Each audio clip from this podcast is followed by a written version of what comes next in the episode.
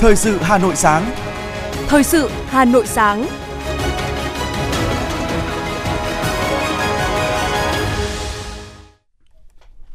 Kính chào quý vị và các bạn. Bây giờ là chương trình thời sự của Đài Phát thanh Truyền hình Hà Nội. Chương trình sáng nay, Chủ nhật ngày 25 tháng 9 có những nội dung chính sau đây. Thủ tướng Phạm Minh Chính dự lễ đón nhận bằng của UNESCO vinh danh nghệ thuật xòe thái. Việt Nam đang thu hút các nhà đầu tư nước ngoài mua dòng cổ phiếu. Giá cước taxi tại Hà Nội có thể tiếp tục giảm. Bão Noru liên tục tăng cấp hướng vào miền Trung. Phần tin thế giới có những sự kiện nổi bật. Nguy cơ hết khí đốt trong 3 tháng. Châu Âu cân nhắc nhiều biện pháp tiết kiệm điện. Công bố các chủ nhân giải thưởng đột phá Oscar khoa học của nước Mỹ. Sau đây là nội dung chi tiết. Tối qua, tại thị xã Nghĩa Lộ, Yên Bái, Thủ tướng Phạm Minh Chính dự lễ đón nhận bằng của UNESCO ghi danh nghệ thuật xề thái là di sản văn hóa phi vật thể đại diện của nhân loại và khai mạc lễ hội văn hóa du lịch Mường Lò, khám phá danh thắng quốc gia đặc biệt ruộng bậc thang Mù Căng Trải năm 2022. Thủ tướng Chính phủ Phạm Minh Chính dự và có bài phát biểu quan trọng tại buổi lễ. Thay mặt lãnh đạo Đảng, Nhà nước, Thủ tướng Chính phủ Phạm Minh Chính chúc mừng các cấp ủy, chính quyền, nhân dân các dân tộc tỉnh Yên Bái, Sơn La, Lai Châu, Điện Biên về niềm vinh dự, tự hào khi nghệ thuật xòe thái được UNESCO vinh danh là di sản văn hóa phi vật thể đại diện của nhân loại.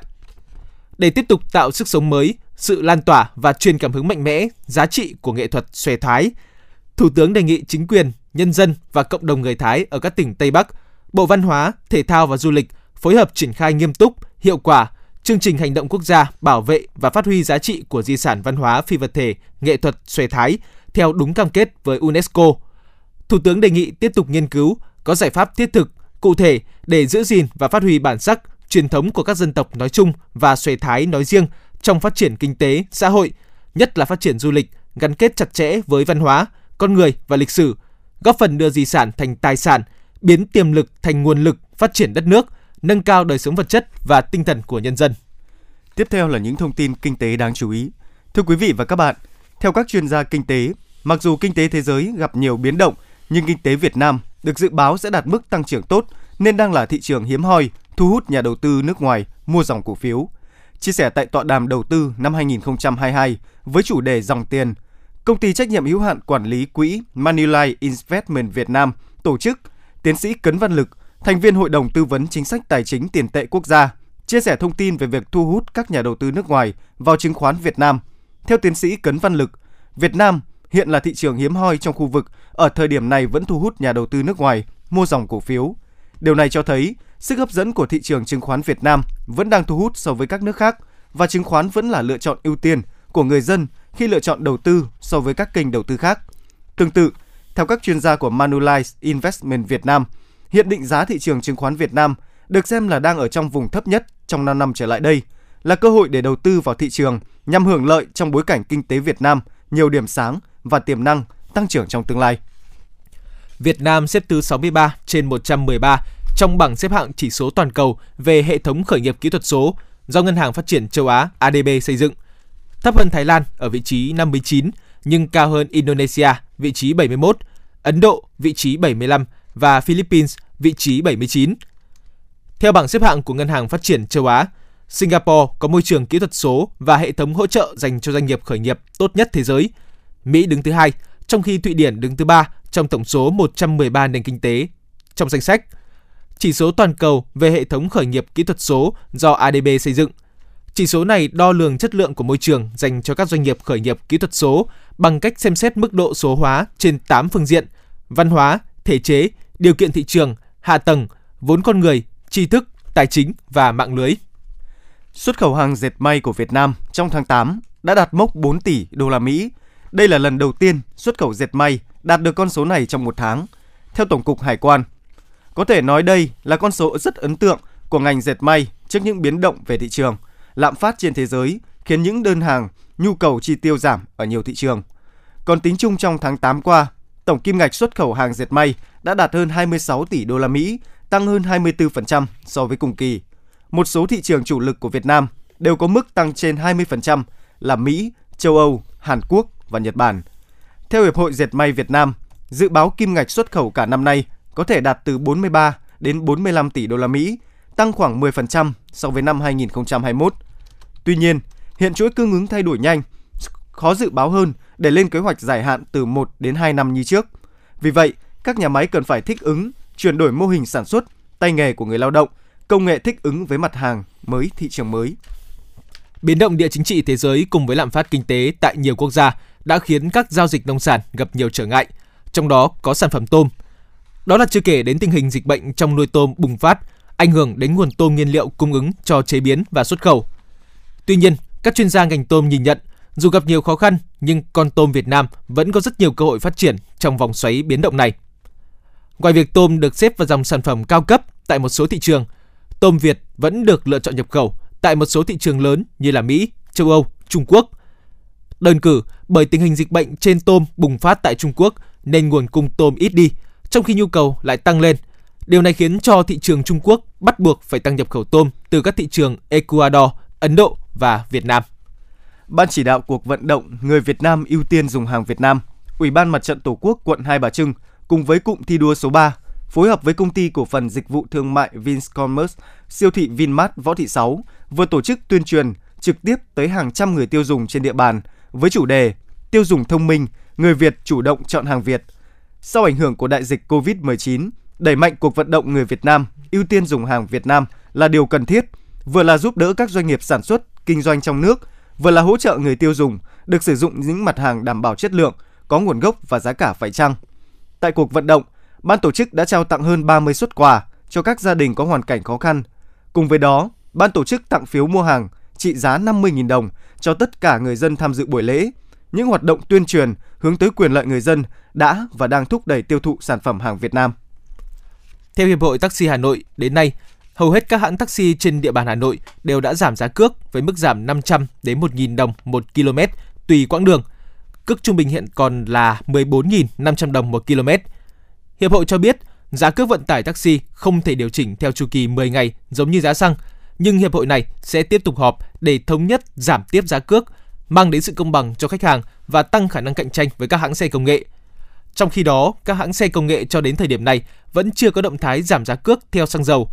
Các hãng này lý giải giá xăng dầu chỉ là một trong nhiều yếu tố để cấu thành giá cước, nên việc giá xăng dầu giảm chưa thể tác động ngay đến giá các dịch vụ gọi xe. Thưa quý vị và các bạn, để hỗ trợ cho chị em hội viên vùng đồng bào dân tộc phát triển kinh tế, Trung ương Hội Liên hiệp Phụ nữ Việt Nam đã hỗ trợ nguồn vốn triển khai dự án bò sữa tại ba xã Tản Lĩnh, Yên Bài, Vân Hòa của huyện Ba Vì đã đáp ứng nhu cầu cần thiết và tạo điều kiện cho nhiều hộ gia đình hội viên phụ nữ nghèo, thiếu thốn, thiếu vốn phát triển kinh tế, nâng cao mức sống. Thưa quý vị và các bạn, để hỗ trợ cho chị em hội viên vùng đồng bào dân tộc phát triển kinh tế, Trung ương Hội Liên hiệp Phụ nữ Việt Nam đã hỗ trợ nguồn vốn triển khai dự án bò sữa tại ba xã Tản Lĩnh, Yên Bài, Vân Hòa của huyện Ba Vì đã đáp ứng nhu cầu cần thiết và tạo điều kiện cho nhiều hộ gia đình hội viên phụ nữ nghèo, thiếu vốn phát triển kinh tế, nâng cao mức sống – từ nguồn vốn ban đầu do Trung ương Hội Liên hiệp Phụ nữ Việt Nam hỗ trợ, năm 2019, gia đình chị Quách Thị Thanh đã được vay 25 triệu đồng từ dự án chăn nuôi bò sữa cùng với nguồn vốn của gia đình. Chị đầu tư mua hai con bò sữa. Qua 3 năm phát triển chăn nuôi, đến nay gia đình chị Thanh đã có 12 con bò sữa, trong đó 7 con đang cho khai thác sữa. Mỗi ngày thu hoạch một tạ sữa, trung bình một tháng trừ chi phí gia đình chị Thanh thu lãi 20 triệu đồng. Chị Quách Thị Thanh, xã Tản Lĩnh, huyện Ba Vì chia sẻ. Cái nguồn vốn mà cho bọn em vay của hội phụ nữ cho chúng em vay ấy, thì là quá tốt, giúp cho chị em là chúng em là có công an việc làm bởi vì là cái thời gian đấy mà cho bọn em vay thì nó khó khăn không vay được nhiều. Cho nên là cho chúng em vay bấy nhiêu tiền tuy rằng nó nhỏ nhưng mà chúng em à, với chúng em là rất là cần ạ. Thế mà em cảm ơn là chi hội thành phố phụ nữ đã giúp đỡ cho chúng em là chúng em chăn nuôi được là như thế này là em rất là cảm ơn. Dự án bò sữa giai đoạn 2019-2022 đã đáp ứng nhu cầu cần thiết và tạo điều kiện cho nhiều hộ gia đình hội viên phụ nữ của ba xã Tả Lĩnh, Yên Bài, Vân Hòa được vay vốn và trang bị kiến thức trong chăn nuôi bò sữa. Chị Trần Thị Hà, xã Tả Lĩnh, huyện Ba Vì nói. Em à, được à, tiếp cận vay vốn là 25 triệu và em cũng à, về đầu tiên là mua được hai con bê lỡ và xong bê trưởng thành và đã có bê con và sau từ đó em sẽ vay thêm tiền để mua bò vắt sữa. Hàng năm, hàng tháng là em lại được thu nhập, đấy. Là từ ngày đến giờ là được tiếp cận là, nói chung là gia đình em là cũng có điều kiện hơn trước, kia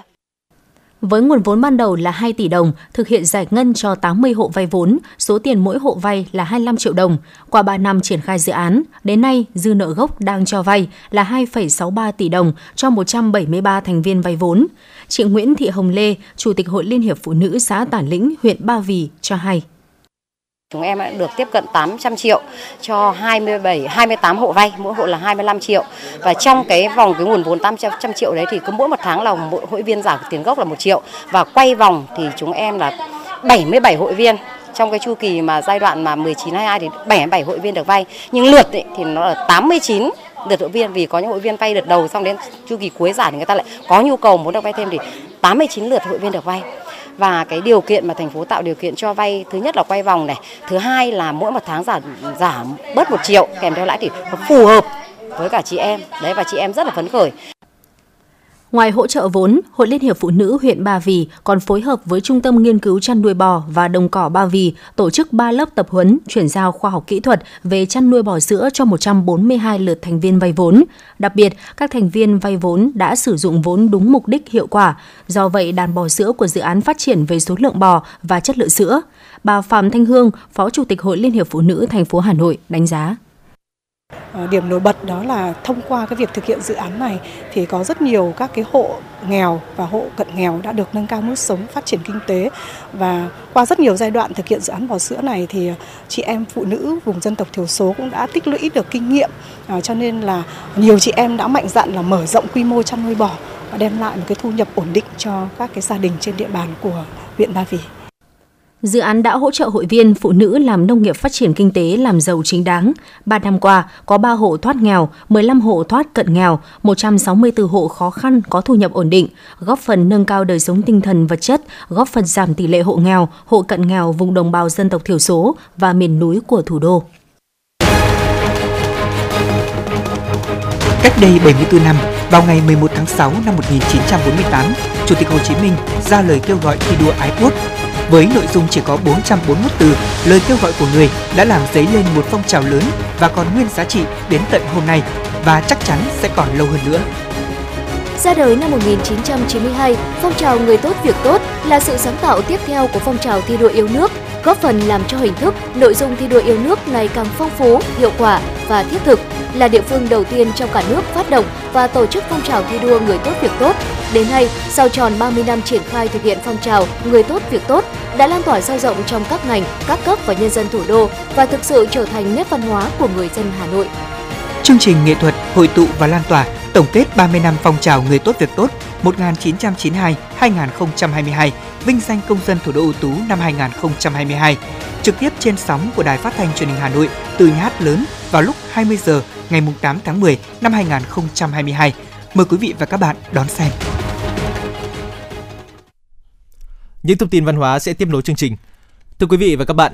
theo kế hoạch, Ngày Việt Nam ở nước ngoài năm 2022 kết hợp giữa các hoạt động quảng bá trực tuyến và trực tiếp sẽ được tổ chức tại Áo, Ấn Độ và Hàn Quốc nhân dịp kỷ niệm ngày thiết lập quan hệ ngoại giao giữa Việt Nam và các quốc gia này. Tại Áo, chương trình diễn ra vào các ngày 28, 29 tháng 9 ở thủ đô Viên với sự chủ trì của Bộ trưởng Bộ Ngoại giao Việt Nam Bùi Thanh Sơn. Trong khuôn khổ chương trình, Bộ trưởng Bộ Ngoại giao sẽ cắt băng khai mạc Không gian văn hóa Việt Nam, đồng chủ trì lễ kỷ niệm 50 năm thiết lập quan hệ ngoại giao Việt Nam Áo và khai mạc diễn đàn doanh nghiệp Việt Áo. Tại Ấn Độ, chương trình năm 2022 dự kiến sẽ được tổ chức từ ngày 3 đến 4 tháng 11 tại thủ đô New Delhi, gồm nhiều hoạt động ý nghĩa và đặc sắc trong các lĩnh vực kinh tế, văn hóa, chính trị. Nổi bật là chương trình nghệ thuật chào mừng 50 năm thiết lập quan hệ ngoại giao Việt Nam Ấn Độ, diễn đàn doanh nghiệp Việt Nam Ấn Độ. Diễn ra từ cuối tháng 11 đến đầu tháng 12 năm 2022. Chương trình tại Hàn Quốc thuộc chuỗi hoạt động nhằm hướng đến kỷ niệm 30 năm thiết lập quan hệ ngoại giao Việt Nam Hàn Quốc được tổ chức tại thủ đô Seoul nhân sự kiện lãnh đạo cấp cao Việt Nam thăm chính thức Hàn Quốc. Sở Văn hóa và Thể thao Hà Nội vừa phát động cuộc thi nhảy nhịp sống trẻ Hà Nội năm 2022 nhằm mục đích tìm kiếm các nhóm học sinh, sinh viên tài năng, tạo sân chơi bổ ích, văn minh, lành mạnh, đáp ứng nhu cầu giải trí, giúp các em tự tin, năng động, phát huy tinh thần nghệ thuật. Cuộc thi dành cho các nhóm nhảy tập thể đề cao tính cộng đồng, góp phần khơi dậy đam mê, sự kết nối tích cực, định hướng lối sống, tư duy lạc quan, cũng như mở ra cơ hội giao lưu, học hỏi, thể hiện quan điểm, khát vọng trong giới trẻ.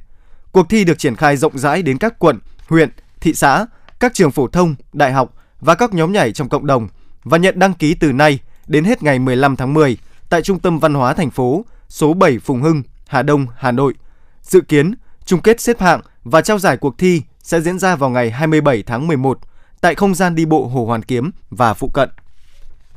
Tối hôm qua, nhiều người đã tập trung về khu vực Hồ Hoàn Kiếm, phố Hàng Khay, Hà Nội, trước ban công của nhà ca sĩ Tuấn Hưng để chờ đón đêm nhạc góc ban công. Theo ghi nhận, tối ngày hôm qua có rất đông lực lượng bảo vệ, thanh niên tình nguyện để hỗ trợ, bảo vệ cho đêm nhạc góc ban công, có tên gọi Cảm ơn của ca sĩ Tuấn Hưng. Đêm nhạc ngoài nam ca sĩ còn có các gương mặt khác như Minh Quân, Anh Quân Idol, Minh Vương, Đình ứng Phi Trường. Chương trình được phát trực tiếp trên Facebook Tuấn Hưng. Ông Nguyễn Quốc Hoàn, Phó Chủ tịch Ủy ban nhân dân quận Hoàn Kiếm cho biết, Tuấn Hưng đã đạt yêu cầu để biểu diễn ở ban công. Quận đã giao cho các đơn vị có phương án đảm bảo an ninh trật tự. Đại diện phòng văn hóa quận Hoàn Kiếm cũng cho biết, ca sĩ Tuấn Hưng đã chủ động xây dựng phương án đảm bảo trật tự, vệ sinh môi trường, phòng cháy chữa cháy và phòng chống dịch bệnh. Thưa quý vị, mùa thu được xem là thời điểm vàng của du lịch thủ đô để thu hút du khách, nhất là khách quốc tế. Năm nay, với nỗ lực phục hồi du lịch quốc tế sau dịch Covid-19, Hà Nội đang dốc sức tổ chức nhiều sự kiện, hoạt động hấp dẫn nhằm khai thác được số lượng khách quốc tế như kỳ vọng. Ghi nhận của phóng viên Hoa Mai.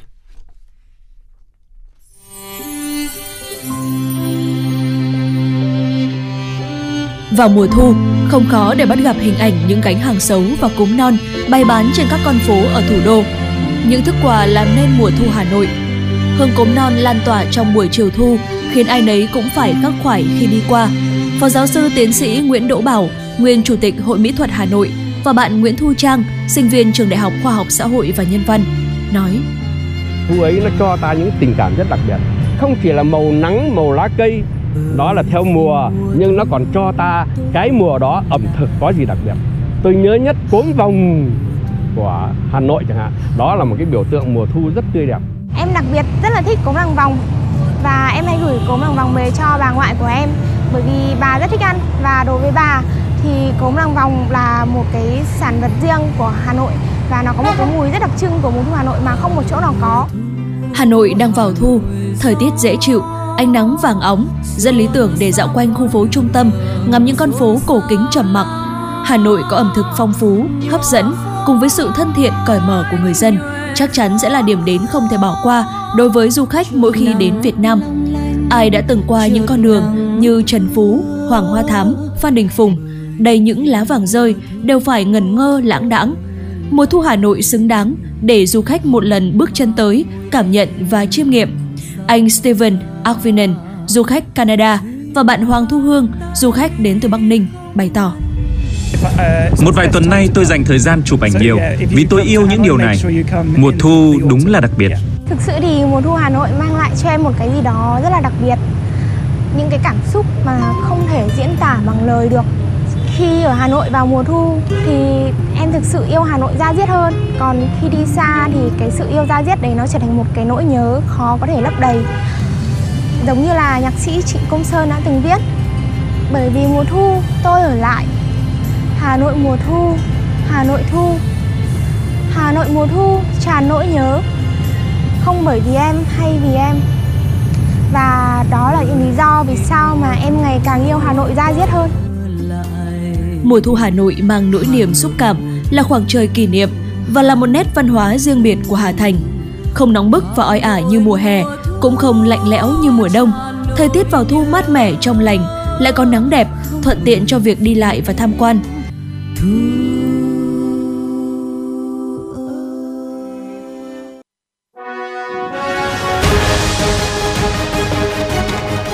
Thời sự Hà Nội, nhanh, chính xác, tương tác cao. Thời sự Hà Nội, nhanh, chính xác, tương tác cao.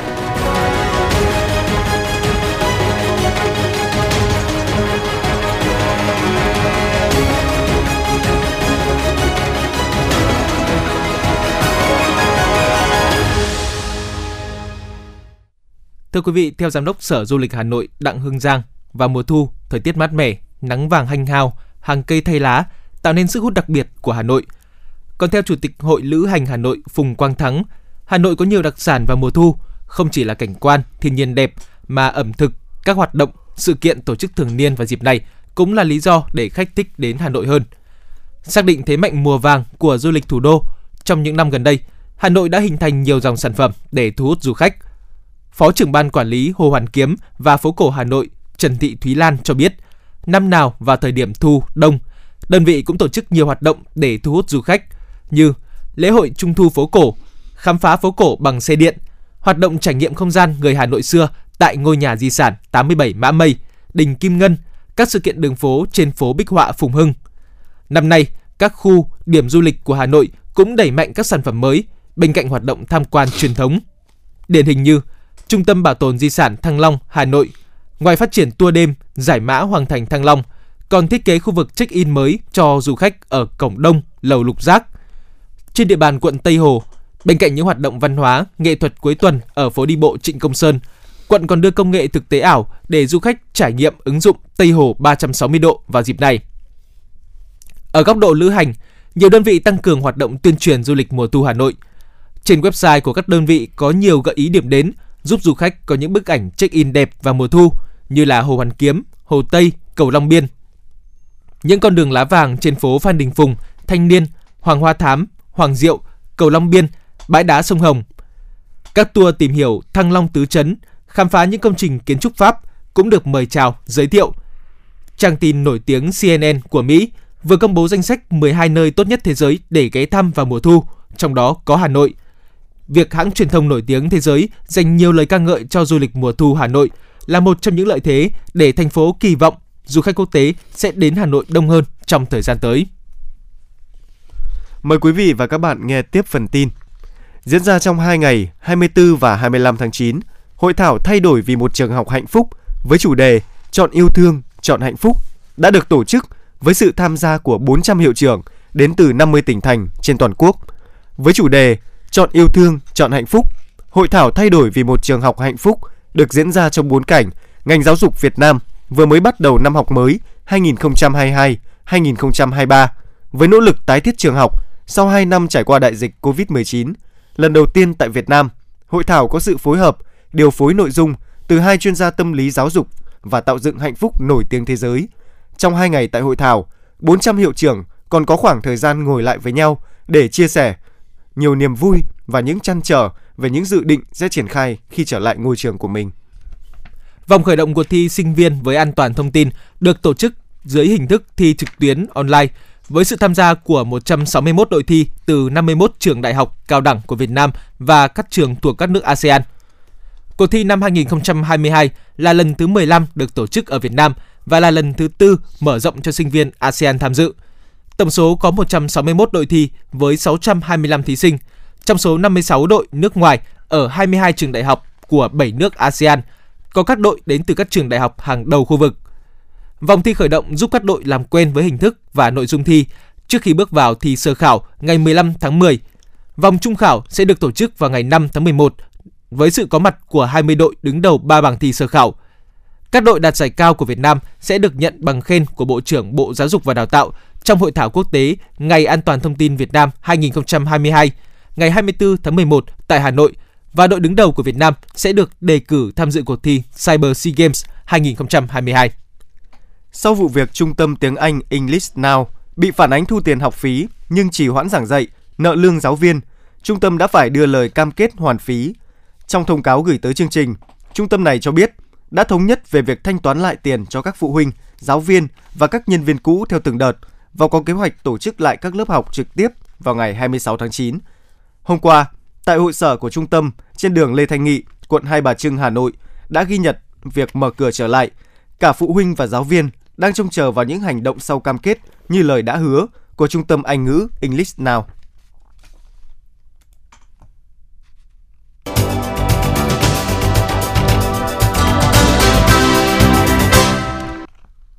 Quý vị và các bạn đang nghe chương trình thời sự của Đài Phát thanh Truyền hình Hà Nội. Phần tin thế giới sẽ tiếp nối chương trình.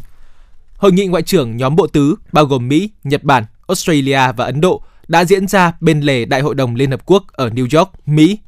Các bên đã ra tuyên bố chung sau hội nghị. Tuyên bố chung nêu rõ cuộc gặp nhằm củng cố hợp tác đa phương của nhóm bộ tứ để ủng hộ việc thúc đẩy một khu vực Ấn Độ Dương, Thái Bình Dương tự do, rộng mở, bao trùm và bền vững.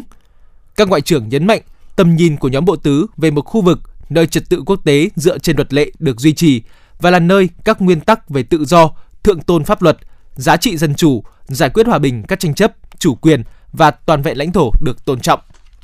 Tuyên bố chung cũng tái khẳng định rằng luật pháp quốc tế, hòa bình và an ninh trên biển là trụ cột cho phát triển và thịnh vượng của Ấn Độ Dương, Thái Bình Dương. Các nước trong nhóm bộ tứ phản đối mạnh mẽ mọi hành động đơn phương tìm cách thay đổi hiện trạng hoặc tăng gia gia tăng căng thẳng ở khu vực, đồng thời tái khẳng định ủng hộ sự đoàn kết và vai trò trung tâm của ASEAN, cấu trúc khu vực do ASEAN đứng đầu và việc thực hiện tầm nhìn của ASEAN về Ấn Độ Dương, Thái Bình Dương. Người phát ngôn Bộ Ngoại giao Iran Kanani cho hay nước này lấy làm tiếc trước quyết định hạ cấp quan hệ song phương của Ukraine liên quan đến cáo buộc chính quyền Tehran cung cấp máy bay không người lái cho phía Nga. Ông Kanani đề nghị Ukraine kiềm chế để không chịu tác động từ các bên thứ ba vốn tìm cách phá hoại mối quan hệ giữa hai nước. Khi chiến dịch quân sự của Nga tại Ukraine vẫn chưa có dấu hiệu chấm dứt, đồng nghĩa cuộc khủng hoảng năng lượng tại châu Âu vẫn còn tiếp diễn. Trong bối cảnh hiện nay, nhiều chính phủ châu Âu đã cân nhắc nhiều biện pháp để tiết kiệm điện, năng lượng khí đốt khi còn chỉ đủ dùng trong 3 tháng tới. Một số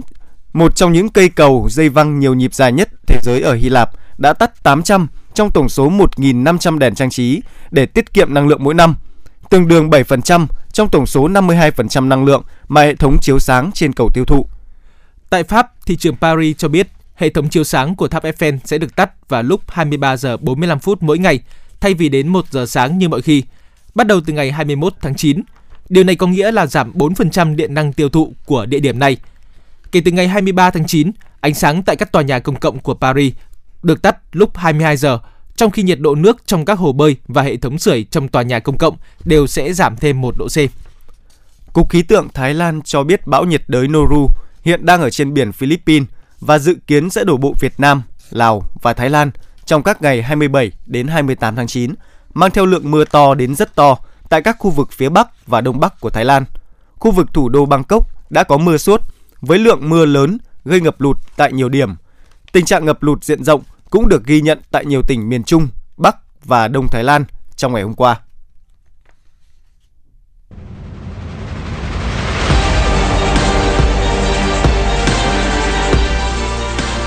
Bản tin thể thao Bản tin thể thao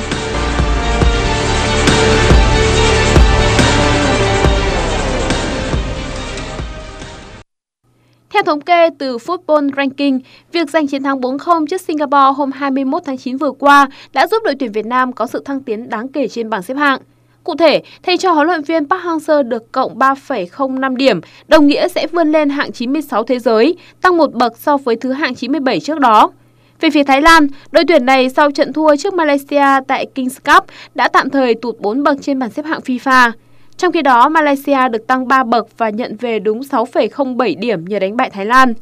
Dự kiến thứ hạng của các đội sẽ còn nhiều thay đổi khi mà Việt Nam sẽ chạm trán Ấn Độ vào ngày 27 tháng 9, trong khi Thái Lan thi đấu ở trận tranh hạng 3 Kings Cup vào ngày 25 tháng 9. Vào ngày 6 tháng 10, FIFA sẽ chính thức công bố bảng xếp hạng cho các đội tuyển. Trước nguy cơ có thể bị loại khỏi Champions League, câu lạc bộ Real Madrid đã chuẩn bị tài chính 800 triệu đô la Mỹ để duy trì hoạt động trong nhiều mùa giải mà không có thu nhập từ giải đấu hàng đầu châu Âu cấp câu lạc bộ của UEFA. Ngoài ra, đương kim vô địch La Liga và Champions League cũng đang có kế hoạch tăng gấp đôi giá trị của câu lạc bộ trong 3 năm tới với việc hoàn thành cải tạo sân Bernabeu. Tòa công lý của Liên minh châu Âu dự kiến sẽ đưa ra phán quyết cuối cùng về Super League vào cuối năm nay hoặc đầu năm 2023.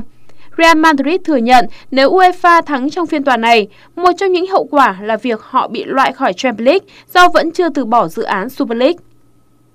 Tay vợt huyền thoại người Thụy Sĩ Roger Federer đã có dịp sánh bước bên cạnh đồng đội Rafael Nadal trong trận đánh đôi tại Lever Cup 2022 và cũng là lần ra sân cuối cùng trong sự nghiệp của anh. Set đầu tiên diễn ra khá giằng co, nếu như bộ đôi Federer và Nadal cho thấy sự ăn ý và kinh nghiệm, thì đối thủ của tuyển thế giới là bộ đôi Jack Sock và Frances Tiafoe cũng thi đấu đầy khó chịu. Bước ngoặt đến ở game thứ 12, nơi kinh nghiệm của hai tay vợt tuyển châu Âu đã lên tiếng. Federer và Nadal giành break duy nhất và thắng set 1 với tỷ số 6-4. bộ đôi thế giới vùng lên đẩy mạnh mẽ đầu set 2 và có break ở game thứ 3. Bên kia mảnh lưới, Roger Federer và Rafael Nadal đưa xét đấu về thế cân bằng, ba đều với điểm break ở game thứ 6. Dù vậy sau đó, tuyển châu Âu không giữ được phong độ trước khi để thua với tỷ số 6-7. Đáng tiếc hơn trong là Super Tiebreak, Roger Federer và Rafael Nadal đã để thua chung cuộc với tỷ số xít sao 9-11 trước bộ đôi tuyển thế giới là Jacques Sock và Frances Tiafoe. Sau khi đăng quang tại giải Grand Slam cuối cùng trong năm, tay vợt số 1 thế giới trẻ nhất trong lịch sử và cũng là nhà tân vô địch Mỹ mở rộng, Carlos Alcaraz đã có dịp được gặp gỡ và nhận được lời chúc mừng từ nhà vua Tây Ban Nha tại cung điện Zazuela, thủ đô Madrid. Đây là thành quả xứng đáng cho những nỗ lực phi thường của chàng trai năm nay mới 19 tuổi. Alcaraz đã chia sẻ rằng đây là một vinh dự to lớn khi được xuất hiện trong buổi lễ này. Bên cạnh Alcaraz, nhà vô địch giải trẻ của Mỹ mở rộng là Martin Lanladuce và nhà vô địch xe lăn đôi nam Martin de la Fuente cũng góp mặt trong buổi tiếp đón. Trung tâm dự báo khí tượng thủy văn quốc gia cho biết, bão Noru liên tục gia tăng cường độ, có thể mạnh cấp 12, cấp 13, giật cấp 16, hướng vào vùng biển các tỉnh miền Trung. Ảnh hưởng của bão, các tỉnh ven biển khu vực đồng bằng Bắc Bộ mưa to, có nơi mưa rất to, Đài khí tượng thủy văn khu vực đồng bằng Bắc Bộ dự báo trưa và chiều nay, thành phố Hà Nội giảm mây, có lúc hứng nắng, thời tiết mát, nhiệt độ cao nhất phổ biến 28 đến 30 độ C. Riêng khu vực nội thành 29 đến 31 độ. Do ảnh hưởng của bão Noru nên các ngày 28 và 29 tháng 9, thành phố Hà Nội có mưa vừa, mưa to. Các tỉnh ven biển khu vực đồng bằng Bắc Bộ mưa to đến rất to. Quý vị và các bạn vừa nghe chương trình thời sự của Đài Phát thanh Truyền hình Hà Nội. Chỉ đạo sản xuất, chỉ đạo nội dung Nguyễn Kim Khiêm, chỉ đạo sản xuất Nguyễn Tiến Dũng, tổ chức sản xuất Xuân Luyến, chương trình do biên tập viên Thủy Chi, phát thanh viên Ngọc Bách, Vũ Hải cùng kỹ thuật viên Kim Thoa thực hiện. Xin chào và hẹn gặp lại trong chương trình thời sự 11 giờ trưa nay.